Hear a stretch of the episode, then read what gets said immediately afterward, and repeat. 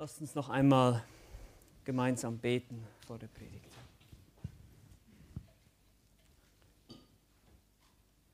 Christus hält mich fest. Wir haben das gerade gesungen, Herr. Wir sind so dankbar für diese Wahrheit, dass unser Glaube und unser Leben nicht in unserer Hand ist, sondern in deiner.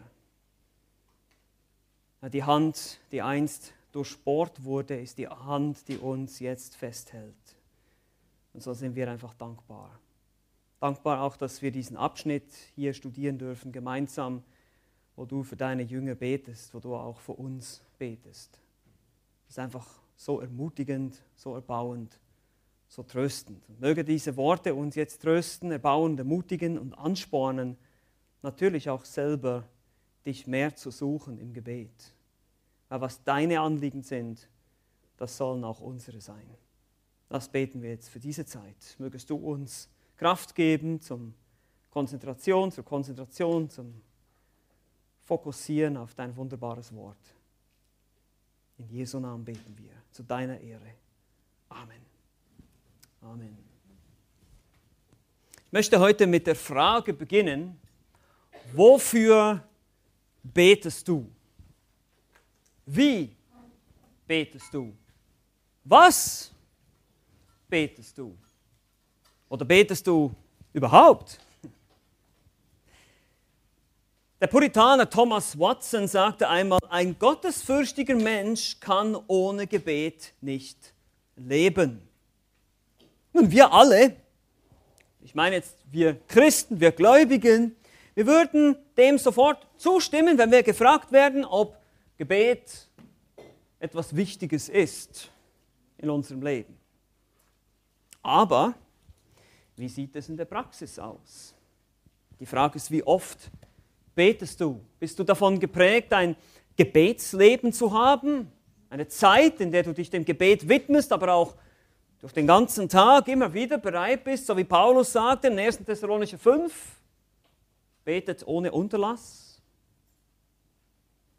Wofür betest du? Was sind die Inhalte deines Gebets?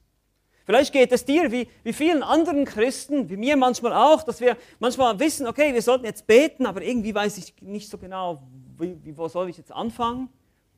Was soll ich denn jetzt eigentlich genau beten und wofür? Und, und das ist heute nicht einfach eine simple Bete mehr Predigt. Ja, das könnte es natürlich auch sein, aber ich möchte uns lieber hier mit hineinnehmen in diesen Text und diesen Text heute, Johannes Kapitel 17, ist das dieses berühmte hohepriesterliche Gebet, wie es genannt wird, von Jesus, das Gebet für seine Jünger, erstmal im, im Überblick betrachten und erstmal benutzen, um uns zu motivieren, unserem Herrn nachzufolgen, weil er betet hier, das ist eines der längsten oder eigentlich das längste Gebet, das wir von ihm haben, was aufgezeichnet ist in der Schrift. Und wir sollen es als Motivator nehmen ich möchte uns alle motivieren, nicht einfach mehr zu beten, sondern auch uns gut zu überlegen, wofür. Was sind denn die Inhalte oder man kann sagen die Anliegen, für die wir beten sollten? Wie gesagt, Johannes Kapitel 17, das Gebet des Herrn für seine Jünger oder auch das hohe priesterliche Gebet. Einer der Höhepunkte, wenn nicht sogar der Höhepunkt in der Bibel, eines der bekanntesten, aber auch teilweise missbrauchten Texte in der Bibel. Wir werden heute, wie gesagt, nur einen Überblick machen können. Keine Angst, wir werden dann noch tiefer einsteigen. Wir werden uns das Gebet auch noch anschauen von einer theologischen Perspektive. Es gibt hier sehr viele Dinge, die Jesus, unser Herr, gesagt hat, die wir nicht einfach nur so schnell, schnell drüber lesen wollen, sondern wir wollen uns das anschauen. Aber heute ist es wichtig, erstmal die Vogelperspektive zu haben von diesem Kapitel. Aber lasst uns zunächst ein bisschen Rückschau halten. Was ist bisher passiert? Der Apostel Johannes schreibt sein Evangelium, er schreibt sein Evangelium mit dem Ziel, dass du glaubst, dass die Empfänger glauben. Wir haben gesehen, in den ersten zwölf Kapiteln berichtet er vom öffentlichen Dienst Jesu. Jesus wird abgelehnt von der Öffentlichkeit, von seinem Volk, ja sogar und in erster Linie von der religiösen Elite. Und so zieht er sich mit seinen Jüngern zurück. Im Kapitel 13 lesen wir davon.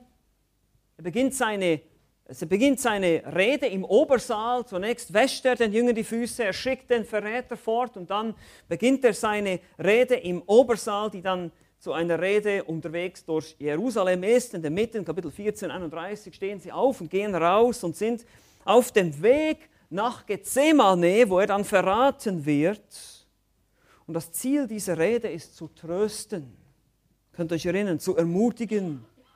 Er endet genau mit diesem tröstlichen Ton. In Kapitel 16, Vers 33 heißt es, in der Welt habt ihr Bedrängnis, aber seid getrost, ich habe die Welt überwunden. Das haben wir letztes Mal angeschaut und gesehen, Jesus tröstet sie, er sagt, ja, ich habe gesiegt, der Sieg ist mein, obwohl er noch nicht am Kreuz war hier und noch nicht auferstanden ist, aber wir haben das letztes Mal betrachtet, in Gottes Ratschluss ist es bereits geschehen. Aber nun kommt noch eine weitere Art, wie Jesus seine Jünger ermutigt und tröstet, indem er nicht mehr zu ihnen spricht, sondern zu seinem Vater, aber laut und hörbar, so dass die Jünger mitkriegen, was er betet. Ich meine, das hätte er nicht nötig gehabt. Jesus hätte auch so, er hat eine so eine innige Beziehung zum Vater. Und das hat er schon mal in den Evangelien gesagt, dass er betet laut. Das war bei Lazarus zum Beispiel. Ich habe diese Dinge gesagt, damit die Leute hier, die herumstehen, damit sie hören und erkennen können, dass du meine Gebete hörst, Vater. Und so ist es auch hier, das laute Gebet, das ausgesprochene Gebet ist eine Ermutigung für die Jünger. Es ist ein Ansporn für die Jünger, sicherlich auch eine Belehrung, wie sie künftig auch beten sollen. Nun, das sieht vielleicht ein bisschen anders aus bei der einen oder anderen Stelle, aber wir werden noch sehen, die Anliegen sind sehr klar, die er hat. Und deshalb lasst uns Johannes Kapitel 17 aufschlagen und diesen Text gemeinsam lesen. Kapitel 17, das sind 26 Verse und ich möchte diesen Text hier vorlesen, damit wir ihn einfach mal so als Ganzes hören. Hier heißt es, dies redete Jesus und hob seine Augen zum Himmel empor und sprach, Vater, die Stunde ist gekommen, verherrliche deinen Sohn, damit auch dein Sohn dich verherrliche Gleich wie du ihm Vollmacht gegeben hast über alles Fleisch, damit er allen ewiges Leben gebe, die du ihm gegeben hast. Das ist aber das ewige Leben, dass sie dich, den allein wahren Gott und den du gesandt hast, Jesus Christus, erkennen. Ich habe dich verherrlicht auf Erden, ich habe das Werk vollendet, das du mir gegeben hast, damit ich es tun soll. Und nun verherrliche du mich, Vater, bei dir selbst, mit der Herrlichkeit, die ich bei dir hatte, ehe die Welt war. Ich habe deinen Namen den Menschen offenbar gemacht, die du mir aus der Welt gegeben hast. Sie waren dein und du hast sie mir gegeben und sie haben dein Wort bewahrt. Nun haben sie erkannt, dass alles, was du mir gegeben hast, von dir kommt. Denn die Worte, die du mir gegeben hast, habe ich ihnen gegeben und sie haben sie angenommen und haben erkannt, dass ich von dir ausgegangen bin und glauben, dass du mich gesandt hast. Ich bitte für sie, nicht für die Welt, bitte ich, sondern für die, welche du mir gegeben hast, weil sie dein sind. Und alles, was mein ist, das ist dein, und was dein ist, das ist mein, und ich bin in ihnen verherrlicht. Und ich bin nicht mehr in der Welt, diese aber sind in der Welt. Und ich komme zu dir, heiliger Vater, bewahre sie in deinem Namen, den du mir gegeben hast, damit sie eins seien, gleich wie wir. Als ich bei ihnen in der Welt war, bewahrte ich sie in deinem Namen, den du mir gegeben hast. Ich habe behütet. Und keiner von ihnen ist verloren gegangen, als nur der Sohn des Verderbens, damit die Schrift erfüllt würde. Nun aber, komme ich zu dir und rede dies in der Welt, damit sie meine Freude völlig in sich haben. Ich habe ihnen dein Wort gegeben und die Welt hasst sie. Denn sie sind nicht von der Welt, gleich wie auch ich nicht von der Welt bin. Ich bitte nicht, dass du sie aus der Welt nimmst, sondern dass du sie bewahrst vor dem Bösen. Sie sind nicht von der Welt, gleich wie auch ich nicht von der Welt bin. heilige sie in der Wahrheit. Dein Wort ist Wahrheit. Gleich wie du mich in die Welt gesandt hast, so sende ich auch sie in die Welt. Und ich heilige mich selbst für sie, damit auch sie geheiligt seien in Wahrheit.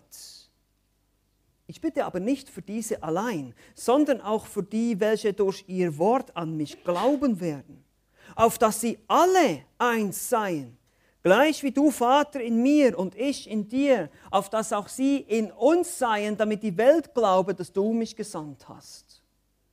Und ich habe die Herrlichkeit, die du mir gegeben hast, ihnen gegeben, auf dass sie eins seien, gleich wie wir eins sind. Ich in ihnen und du in mir, damit sie zu vollendeter Einheit gelangen und damit die Welt erkenne, dass du mich gesandt hast und sie liebst, gleich wie du mich liebst. Vater, ich will, dass wo ich bin, auch die bei mir seien, die du mir gegeben hast, damit sie meine Herrlichkeit sehen, die du mir gegeben hast, denn du hast mich geliebt vor Grundlegung der Welt. Gerechter Vater, die Welt erkennt dich nicht, ich aber erkenne dich. Und diese erkennen, dass du mich gesandt hast. Und ich habe ihnen deinen Namen verkündet und ich werde ihn verkünden, damit die Liebe, mit der du mich liebst, in ihnen sei und ich in ihnen. Bis hierher das Wort Gottes. Wie gesagt, das hohepriesterliche Gebet ist ein Höhepunkt in mancherlei Hinsicht. Wir sehen hier, wir kriegen einen Einblick in die, ich nenne sie die intertrinitarische Beziehung, die Beziehung zwischen Gott dem Vater und Gott dem Sohn. Eine starke Bindung, eine starke Einheit zwischen Vater und Sohn. Die haben wir auch schon gesehen. Wir haben auch schon gesehen, dass Jesus selber nie etwas unabhängig von seinem Vater getan hat.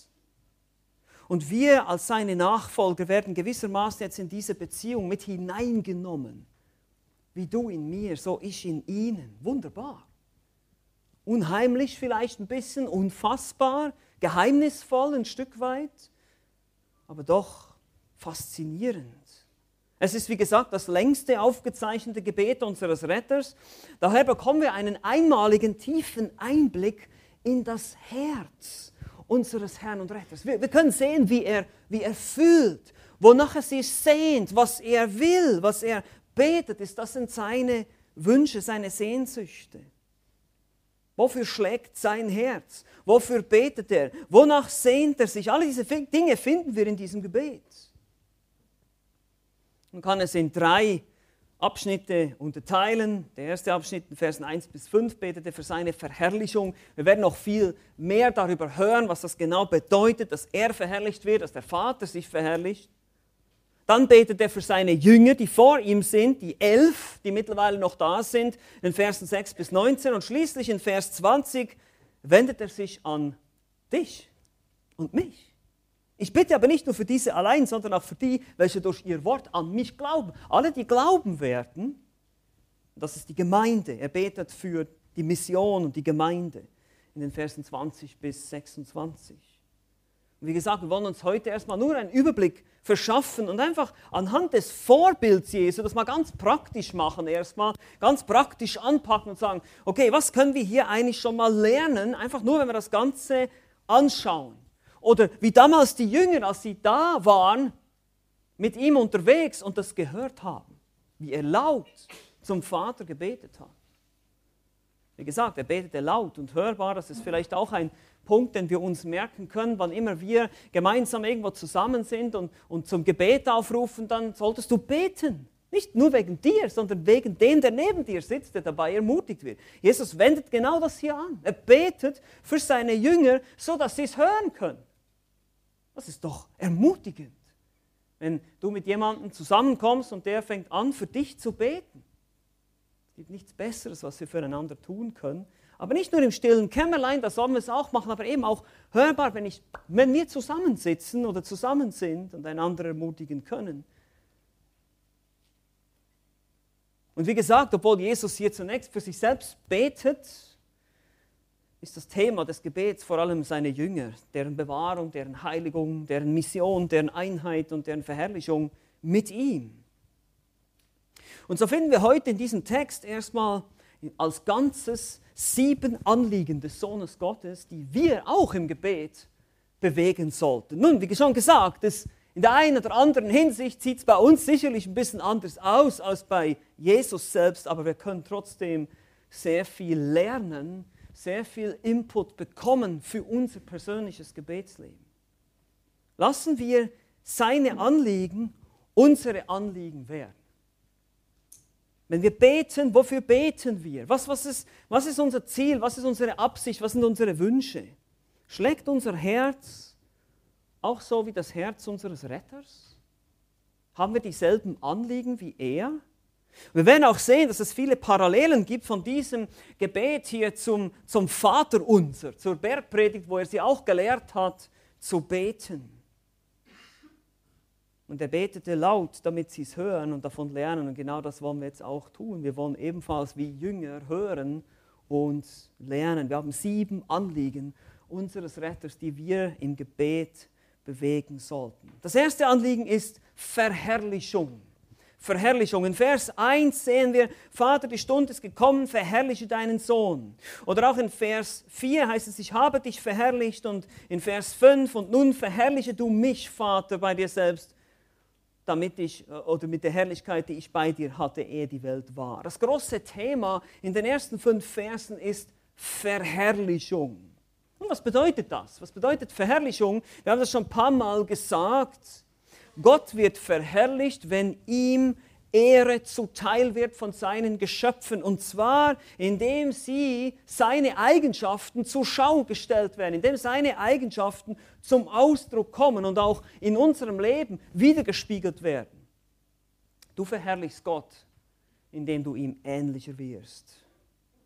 Und all das würde hier natürlich seinen absoluten Höhepunkt erreichen, wenn Jesus Christus das gerechte Opferlamm als Opfer für die Sünder sterben würde. Es ist die ultimative Demonstration der Eigenschaften Gottes, der Liebe Gottes, der Gnade Gottes, der Geduld Gottes, ja, aber auch des Zornes Gottes, des Gerichtes Gottes. All diese Dinge würden sich zeigen am Kreuz.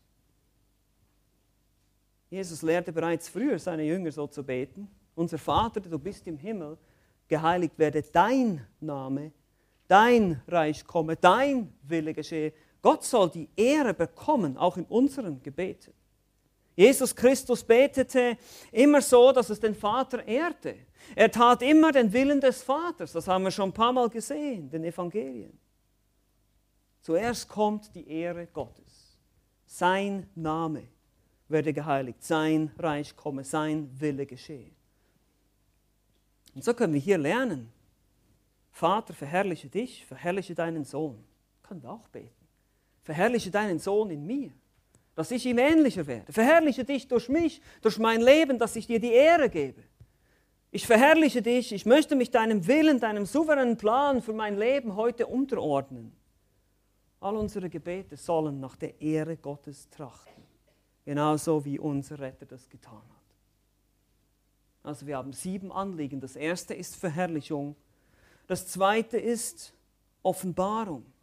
Offenbarung. Hier haben wir in Vers 3 heißt es, das ist aber das ewige Leben, dass sie dich, den allein wahren Gott und den du gesandt hast, erkennen. In Vers 6 sagt er, ich habe deinen Namen den Menschen offenbar gemacht. In den Versen 7 bis 8 sagt er was Ähnliches. Sie haben erkannt, dass alles, was du mir gegeben hast, von dir kommt, denn die Worte, die du mir gegeben hast, habe ich ihnen gegeben. Und sie haben wahrhaft erkannt. Oder auch Vers 25, gerechter Vater, die Welt erkennt dich nicht, ich aber erkenne dich und diese erkennen dich auch. Offenbarung, Erkenntnis. Man kann sagen, die rechte Erkenntnis des wahren Gottes.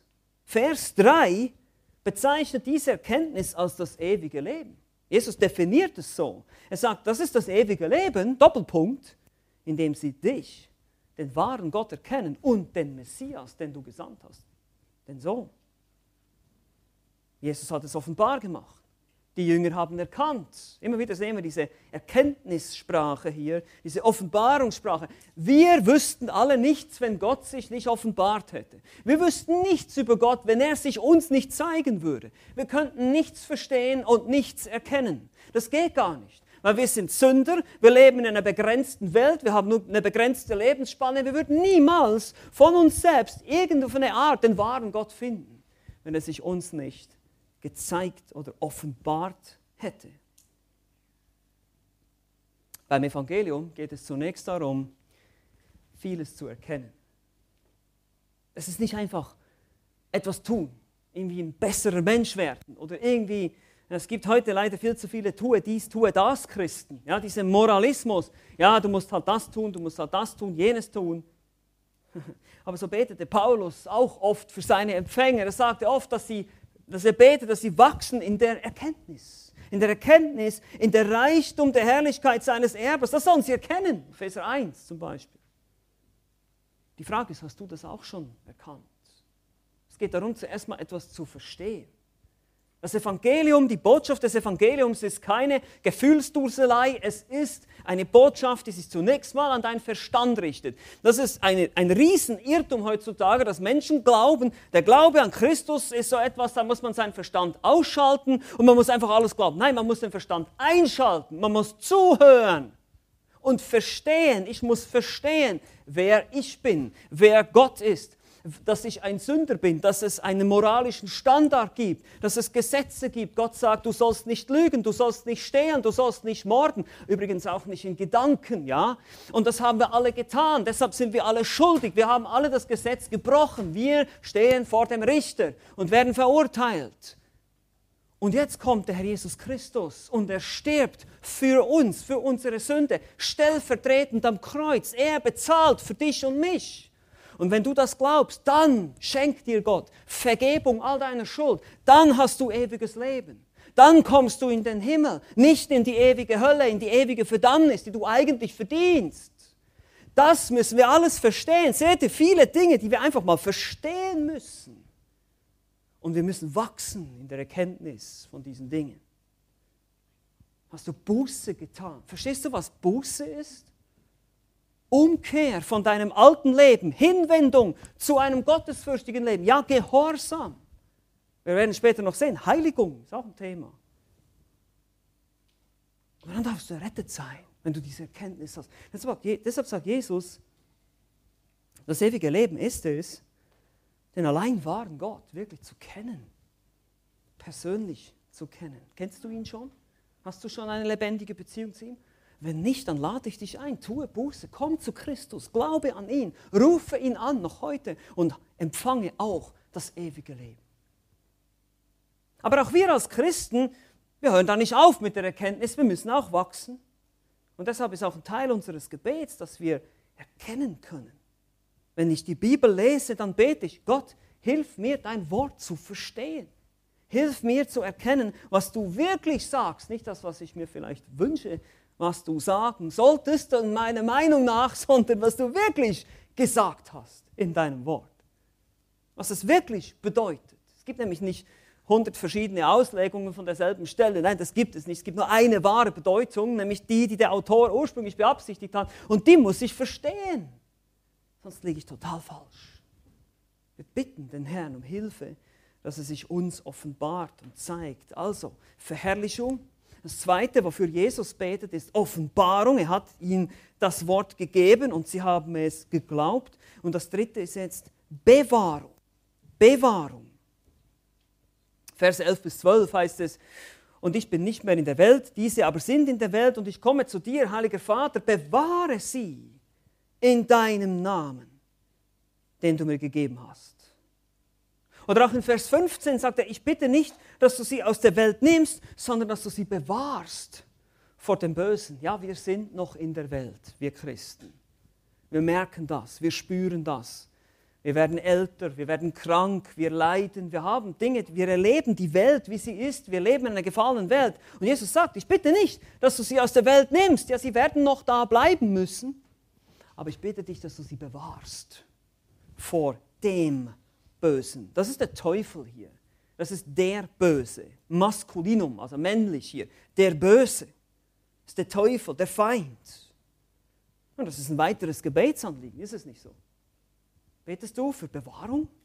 Und ich meine nicht vor Bewahrung, vor, vor Problemen und Schwierigkeiten im Leben und vor meinem schlechten Vorgesetzten. Nein, betest du ganz konkret vor Bewahrung vor dem Teufel und seinen listigen Angriffen gegen dich.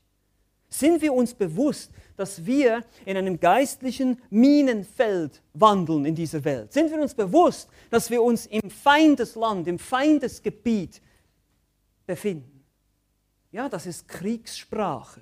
Das sollte uns jetzt ein bisschen näher gekommen sein im letzten Jahr dass wir verstehen, was ein geistlicher Kampf eigentlich ist. Apostel Paulus schreibt in Epheser 6, unser Kampf richtet sich, unser Kampf, nicht unser Spaziergang übrigens, ne? unser Kampf, sagt er, richtet sich nicht gegen Fleisch und Blut, also nicht gegen Menschen, sondern gegen die Herrschaften, gegen die Gewalten, gegen die Weltbeherrscher der Finsternis dieser Weltzeit, gegen die geistlichen Mächte der Bosheit in den himmlischen Regionen. Epheser 6, Vers 12. Da geht es um die Waffenrüstung Gottes. Meine Frage, betest du auch so? Betest du in diesem Bewusstsein, dass du Bewahrung brauchst vor dem Feind, vor seinen Lügen, von seinen subtilen Lügen, die er dir ständig einflüstern will durch Medien und YouTube und was es sonst noch alles gibt heute. All diese ganzen Lügen, die ständig auf uns einwirken und die wir leider oft glauben. Die Lügen, die aus unserem eigenen Herzen kommen, die wir glauben über uns und nicht verstehen, wer wir wirklich sind. Und so lehrte Jesus auch zu beten in Matthäus Kapitel 6 führe uns nicht in Versuchung, sondern erlöse uns von dem Bösen. Sind wir uns bewusst, dass unser Gebet ein geistlicher Kampf ist, ein geistlicher Krieg gegen die Finsternis dieser Welt? Oder schlafen wir im Schützengraben und die nächste Granate Satans zerreißt uns? Was wollen wir? Was wollen wir? Wir müssen beten, dass der Herr uns bewahrt. Sieben Anliegen. Wir haben Verherrlichung, Offenbarung, Bewahrung und jetzt kommt die Kehrseite. Wir wollen bewahrt werden von dem Bösen und dann heißt es viertens, das vierte Anliegen ist Heiligung. Heiligung. In Vers 17 heißt es schlicht und einfach, heilige sie in der Wahrheit. Dein Wort ist Wahrheit. Und in Vers 19 lesen wir auch, dass Jesus betet und ich heilige mich selbst für sie, damit auch sie geheiligt seien, was? In Wahrheit. Das ist die Kehrseite der Medaille, wie ich schon gesagt habe. Wir wollen bewahrt werden vor dem Bösen und wir wollen gleichzeitig der Heiligung nachjagen. Das ist das aktive Tun von guten Werken. Persönliche Hingabe an Gott und seine Gebote. Es ist eine Absonderung vom Bösen, von Sünde und sie geschieht nur durch sein Wort. Nur durch sein Wort. Du wirst den geistlichen Kampf nicht gewinnen, wenn du das Wort Gottes nicht kennst, wenn es nicht in dir ist, wenn es nicht reichlich in dir wohnt, Kolosser 3,16, wenn es nicht immer wieder bei dir ist und immer wieder in deinen Gedanken ist, wirst du diesen geistlichen Kampf verlieren. Das heißt hier, wir werden geheiligt durch die Wahrheit und dein Wort ist Wahrheit. Also Jesus betet nicht nur für den Schutz vor dem Bösen, sondern für die Heiligung seiner Jünger, für die Absonderung vom Bösen für seine Jünger, für die Nachfolge. Jetzt kommt wieder die Frage, betest du konkret für deine Heiligung? Betest du konkret jeden Tag, Herr, Hilf mir heute ein heiliges Leben zu führen. Hilf mir heute im Gehorsam gegenüber deinem Wort zu leben und nicht mit irgendwelchen faulen Worten um mich zu werfen, wenn meine Kollegen dreckige Witze machen oder sonst irgendwas. Hilf mir ganz praktisch, ein heiliger Mensch zu sein. Oh ja, ich weiß, das ist nicht populär heute. Nur das Wort Heiligung und Gehorsam sagen viele, oh, das, uh, das kannst du doch niemandem. Doch, das können wir. Jesus hat dafür gebetet. Dein Herr ist dafür gestorben, dass du heilig lebst. Also müssen wir darüber sprechen. Wir können es nicht einfach totschweigen und sagen, ah ja, Gott ist ja gnädig und ja, das ist ja egal, wie du lebst und das ist schon okay. Nein, ist es nicht. Das ist nicht okay. Gar nicht. Es ist nicht okay. Es ist nicht einfach so egal, wie wir leben. Das macht die Bibel deutlich. Ich meine, lest mal die Bibel durch. Ihr werdet das bald mal merken, dass Paulus und die Apostel immer wieder dazu aufrufen und sagen, lebt ein heiliges Leben, lebt im Gehorsam, folgt nach. Jesus selber sagte, wer mir, wer mir nachfolgen will, der muss sein Kreuz auf sich nehmen und sich selber verleugnen. Er betet für die Heiligung. Betest du auch dafür? Vielleicht gegen schlechte Gewohnheiten, gegen Lieblingssünden? Sagst du diesen Sünden im Gebet den Kampf an? Betest du täglich dafür, intensiv, mehrere Male, immer wieder? Kämpfst du wirklich im Gebet gegen diese Dinge oder ist es ein, ja, hilf mir Herr und dann gehst du in den Tag hinein und das ist, das ist oft unser Problem. Ist es nicht so? Ich, ich, ich spreche hier aus Erfahrung. Ich, ich weiß, wie das ist. Ich weiß, wie schwach wir sind. Und deshalb ist es so nötig, dass wir das sehen und erkennen. Der Herr möchte, dass du ein heiliges Leben führst für ihn. Damit was? Damit alle den Herrn sehen in dir, damit du ein Zeugnis bist, ein Licht bist in dieser Welt. Also sieben Anliegen des Sohnes Gottes, die wir auch im Gebet bewegen sollten. Verherrlichung, Offenbarung, Bewahrung, Heiligung. Und jetzt fünftens, Mission. Na, natürlich, wenn wir geheiligt sind und abgesondert vom Bösen, dann wollen wir in die Welt hinausgehen. Wir, wir, sind, wir, sind, wir sondern uns nicht irgendwie so ab, dass wir ins Kloster gehen und irgendwo für uns alleine leben. Nein, wir haben eine Mission, wir haben einen Auftrag. Seht hier, Vers 18 sagt er, gleich wie du mich in die Welt gesandt hast, so sende ich auch sie in die Welt. Ich bitte aber nicht für diese allein, sondern auch für die, welche durch ihr Wort an mich glauben werden. Hier sehen wir das in Vers 20, wie diese Mission, wie diese Worte, diese, dieses Evangelium hinausgetragen wird die Welt und Menschen werden glauben. Es geht um die Mission hier. Und ich sende sie in die Welt.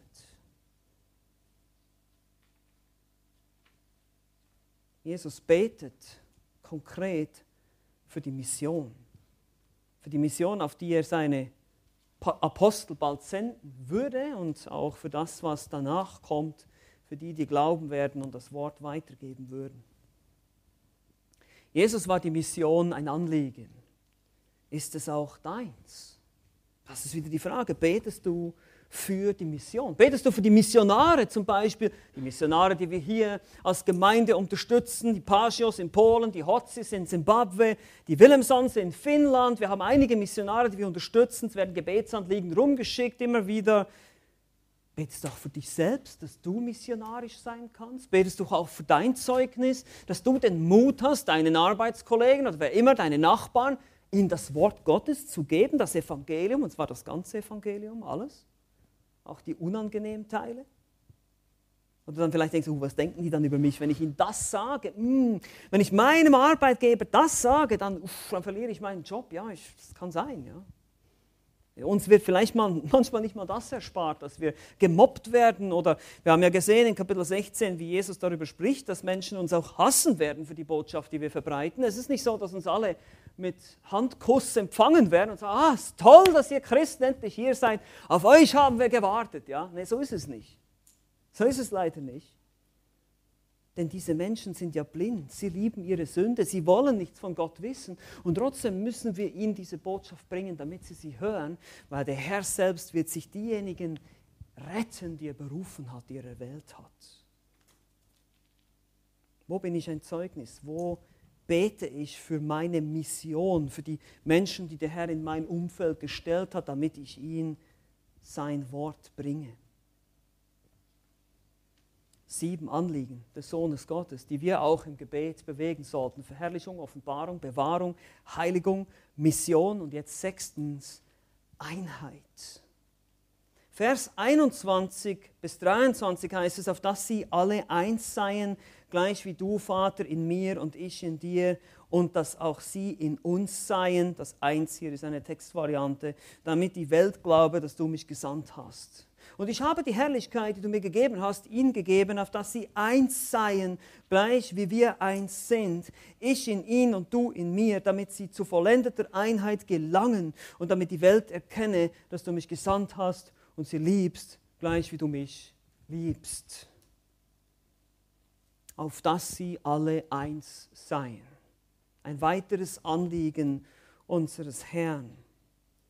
Und wir werden uns noch intensiver damit beschäftigen, aber das ist eine der eine der wohl missverstandensten Verse, den es gibt und leider auch oft missbraucht.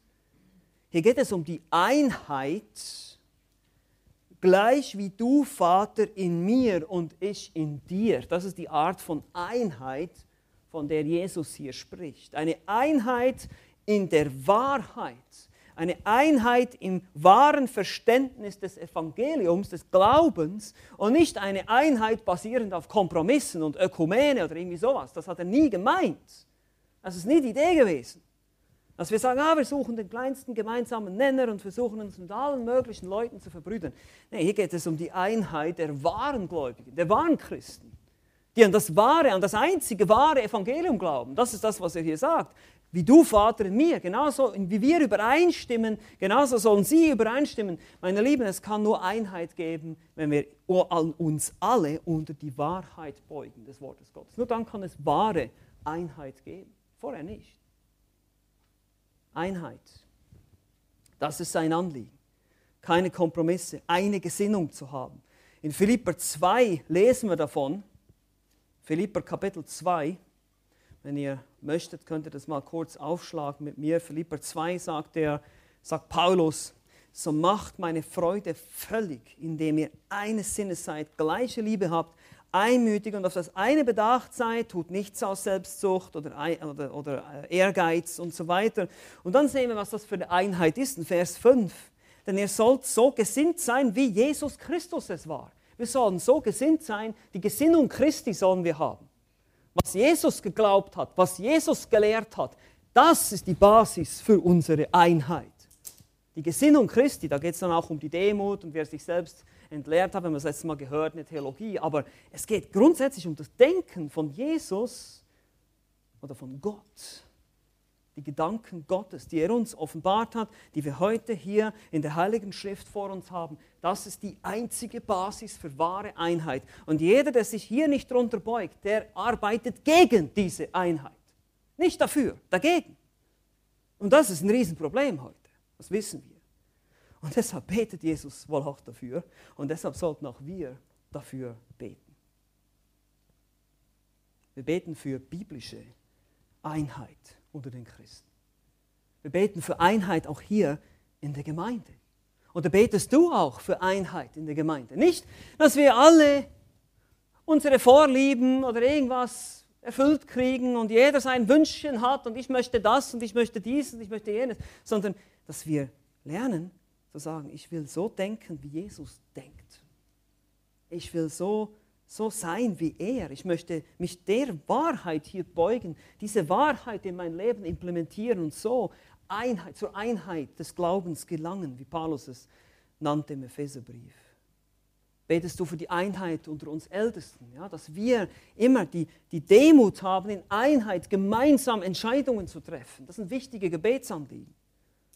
Oder eben auch für die Einheit unter Christen. Aber ich glaube, wenn eine wahre Einheit unter Christen stattfinden sollte, dann müssen viele Menschen Buße tun und sich erstmal unter das Wort Gottes stellen, unter die Autorität und Unfehlbarkeit der Schrift, die heute in so vielen christlichen Kreisen einfach verleugnet wird und über Bord geworfen wird.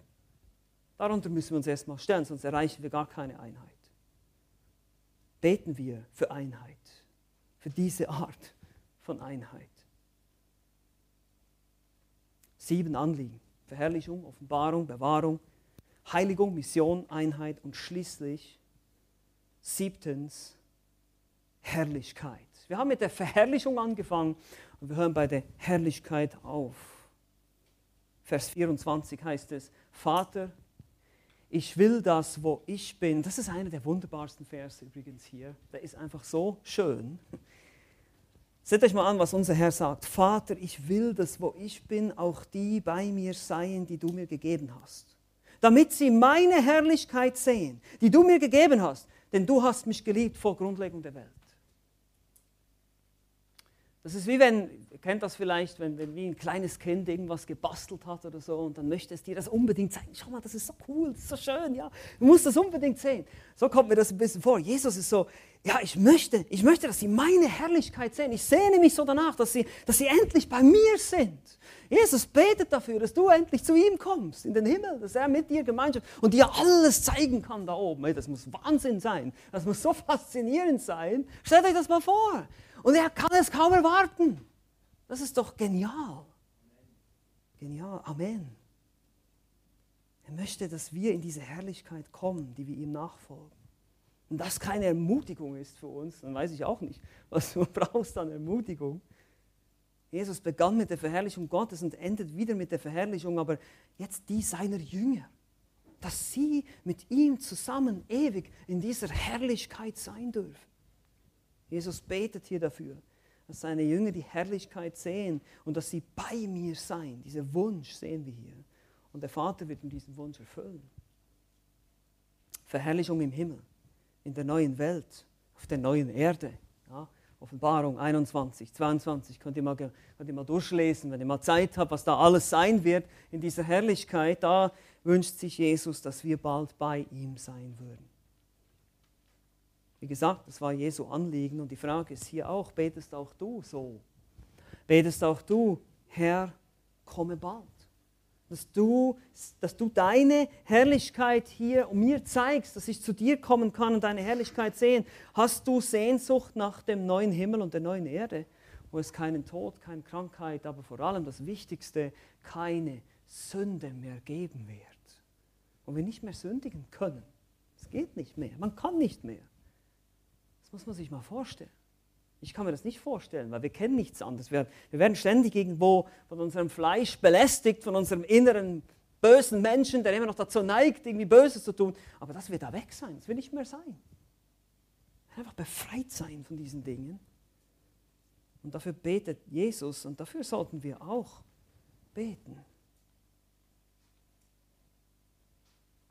Wir haben uns nun sieben Anliegen des Sohnes Gottes angeschaut, hier in Johannes Kapitel 17. Wir werden uns noch mehr anschauen, wie schon gesagt, keine Sorge, wir werden noch tiefer eintauchen. Aber das möchte ich, dass wir das einfach mal mitnehmen in den Alltag und beim nächsten Mal, ich hoffe, dass wir bald sein, wenn du betest, dass du diese sieben Anliegen in deinen Gedanken bewegst. Verherrlichung, es geht um die Ehre Gottes. Wir beginnen damit, dass wir Gott die Ehre geben, dass wir ihn loben und preisen, dass wir sagen, Gott, du bist wunderbar, du bist groß, du bist ewig, du bist mächtig. Und so nehmt euch mal die Eigenschaften Gottes und betet diese Eigenschaften Gottes durch, betet Gott an, für wer er ist und gebt ihm die Ehre. Und dann beten wir dafür, dass er sich in unserem Leben verherrlicht, indem wir ihm ähnlicher werden. Wir beten für Offenbarung, für Erkenntnis, dass wir verstehen, was er von uns möchte, dass wir erkennen können, wer er ist, wer wir sind. Wir beten für Bewahrung, Bewahrung vor dem Bösen, Bewahrung vor dem Teufel, der ständig versucht, der ständig seine listigen Kunstgriffe anwendet, um uns in irgendwelche Fallen zu locken. Wir beten, dass der Herr uns bewahrt, führe uns nicht in Versuchung. Und gleichzeitig beten wir für Heiligung, dass wir Geheiligte abgesonderte Leben, abgesondert von Sünde leben können, dass wir im Gehorsam gegenüber seinen Geboten leben können. Wir beten für die Mission, dass sein Wort verkündigt wird, überall in der Welt, aber auch durch mich, in meinem Umfeld. Bete ich dafür, dass die Mission vorankommt, dass Menschen von Christus hören, dass Menschen errettet werden. Wir beten für Einheit, für wahre Einheit unter der Leiterschaft der Gemeinde, in der Gemeinde, aber auch unter den Christen. Und wir beten, dass wir immer mehr Sehnsucht haben nach dem Himmel. So wie Jesus es nicht kaum erwarten kann, uns zu sehen und uns seine Herrlichkeit zu zeigen, so wollen wir auch sein. Lasst uns beten. Amen. Lasst mich noch beten. Vater im Himmel, wir sind überwältigt von deinen Worten, Herr Jesus Christus, die du gesprochen hast vor deinen Jüngern. Und wir sind erstaunt, wie du Menschen wie uns lieben kannst und dich danach sehnen kannst, dass sie zu dir kommen in die Herrlichkeit. Das ist so wunderbar, Wir können das, wir können das nie umfassend verstehen und begreifen. Wir können einfach nur bitten, dass du uns die Erkenntnis schenkst, dass wir immer mehr darin wachsen. Die Erkenntnis deiner Liebe, deiner großen Gnade, wie sehr du uns überschüttest mit Segen und überschütten willst in der Zukunft, wenn wir zu dir kommen. Lass uns diese Dinge, diese Anliegen in unseren Gebeten bewegen, dass wir ja, bewahrt werden vor dem Bösen, dass wir in der Heiligung wachsen, dass wir Einheit bewahren, dass wir missionarisch sind und Menschen von dir erzählen, dass wir dafür beten, dir die Ehre zu geben in unserem Leben, dass du verherrlicht wirst durch uns. Mögen diese Anliegen uns alle begleiten in der nächsten Zeit, dass wir dieses wunderbare Gebet einfach als Vorbild nehmen, das du uns gegeben hast, wie wir dir nachfolgen können, auch mit unserem Gebetsleben. Danke dafür, danke für diese wunderbare Anleitung und Einleitung, aber auch die wunderbaren Dinge, die du gesagt hast hier, für deine Jünger und auch für uns. Wir preisen und loben dich dafür.